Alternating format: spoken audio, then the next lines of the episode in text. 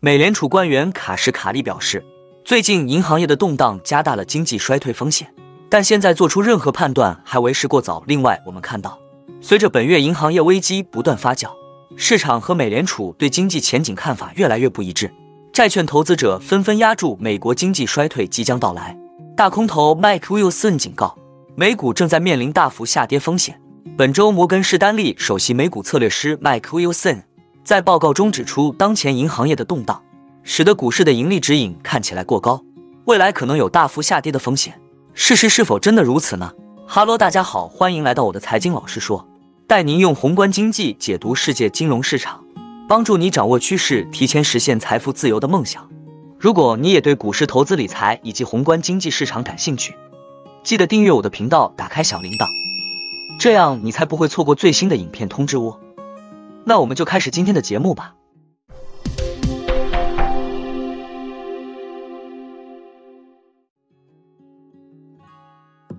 周日，明尼阿波利斯联储主席、二零二三年 FMC 票委尼尔卡什卡利在接受媒体采访时表示，最近导致硅谷银行和 Signature Bank 倒闭的银行系统性压力需要时间才能消除。他补充称，这些紧张局势也将使美国经济更接近衰退。其他的银行对长期国债也有风险敞口，这些银行的账面上仍存在一些持续性的风险。银行业有很多商业房地产资产，这方面的一些潜在亏损可能会继续影响到该行业。因此，银行业所面临的系统性压力需要时间才能完全明朗起来。他表示，目前银行业面临的挑战肯定会让我们更接近经济衰退，但他也警告称，现在判断这对经济和货币政策的影响还为时过早。上周三，虽然美联储内部一致投票决定加息二十五个基点，但在硅谷银行、瑞信和德意志银行等国际银行相继陷入困境之际，官员们仍对金融体系的健康状况感到担忧。相比于之前坚定的加息承诺，他们的立场确实有所松动，转而表示一些额外的紧缩政策可能是合适的，以使通胀回到美联储百分之二的目标。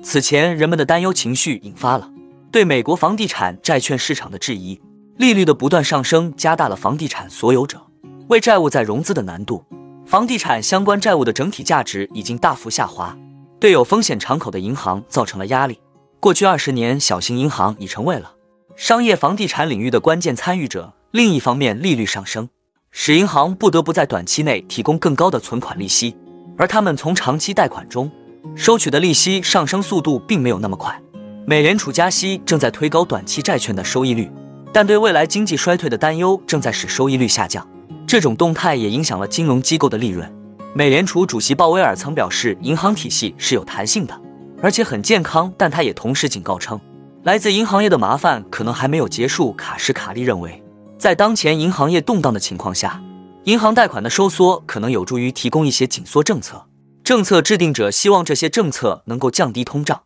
这可能会导致需要的加息次数减少。卡什卡利是处理金融危机的老手，在二零零八年金融危机的最初几个月里，他建立并管理了问题资产救助计划。他还表示，虽然银行体系健全，拥有强大的资本状况和大量流动性，但目前的问题要完全解决还需要时间。卡什卡利还说，其他银行也大量持有美债和商业房地产，这可能是问题所在。尽管一些中小型银行最近几周的大量存款外流已经放缓。但部分资本市场实际上已经关闭了数周。如果这种状况持续下去，也可能给经济带来更多痛苦。我的看法是，即使目前发生金融流动性风险，也不能浇熄美联储升息的决心。我们看到，Fed Watch 五月份升息一码的几率已经升至百分之四十七点六，美国公债两年期值利率也回到百分之四。投资者在五月份升息前应注意债市的波动，如原本就持有债券的投资朋友，也可以适时的逢低买入。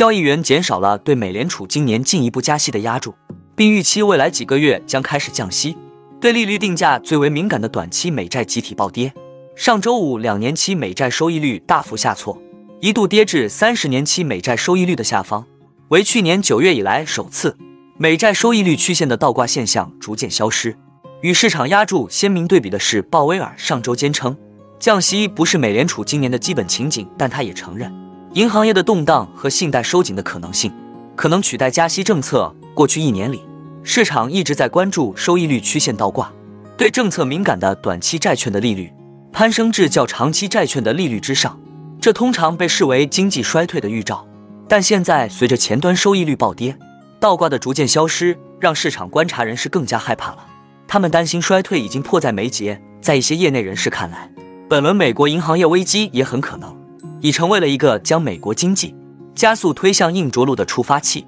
管理着约一千两百四十亿美元资产的 Hartford Fundy 固定收益策略师称，如果银行体系冲击带来的通缩动力足够强劲，那么今年经济衰退的可能性就会大大提高。收益率曲线暗示，美联储可能会在今年某个时候被迫采取降息行动。彭博经济预计，美国第三季度经济衰退的可能性为百分之七十五，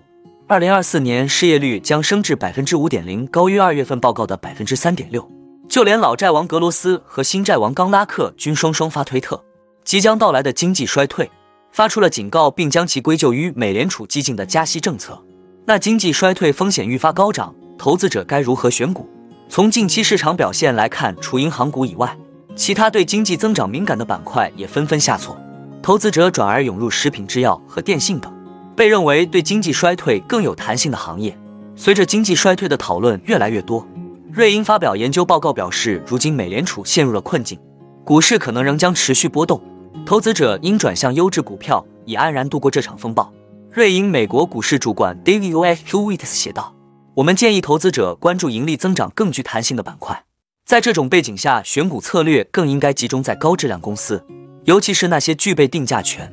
或者是拥有长期增长动力的公司。结合以往的投资回报率及历史上经济放缓或接近衰退时公司的股价表现，瑞银选出了以下抗衰退名单。具体来看，瑞银指出，埃克森美孚资产负债表非常强劲，其2022年全年现金流达到创纪录的621亿美元。此前，公司还将回购规模扩至五百亿美元，并预计二零二七年现金流将翻番。在 ChatGPT 引发的热潮下，科技巨头微软同样榜首有名。瑞银预计公司将继续在云市场的进一步发展中取得胜利，并强调了其安全的利润率受银行业危机影响。美国银行近期股价走势低迷，但瑞银更看好未来每股收益的增长和盈利能力。另外，在资本市场风声鹤唳的背景下，除了避开杠杆率高、股价波动大的公司，基金经理们还在抛售那些股息和回购率较高的股票。这清楚地表明，投资者希望公司在未来保留现金，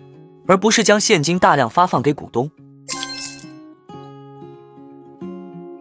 Will Sin 是华尔街知名的空头分析师，他在报告中表示，鉴于过去几周发生的事件，目前的指引看起来越来越不现实。在硬数据发生变化之前，股市有可能大幅下调预估。他表示，这种情况一定上是由于本月股市和债市走势的背离。在一系列美国地区性银行倒闭后，投资者消化了现在衰退的影响，导致债券波动率飙升，而股市则因压住监管机构将干预而收复失地。Wilson 认为，今年迄今为止的盈利预估下滑幅度与两个季度持平，表明获利尚未见底。他还指出，第一季度可能是今年股市的高点，预计在美联储发出降息信号之前。股市风险回报不会出现根本性改善。最后，我们总结一下：目前外资期货多单大减八千多口，主要原因可能为下周的廉价引发外资避险情绪。主要关注这两天，如外资期货转空单，建议投资人逢高减码持股。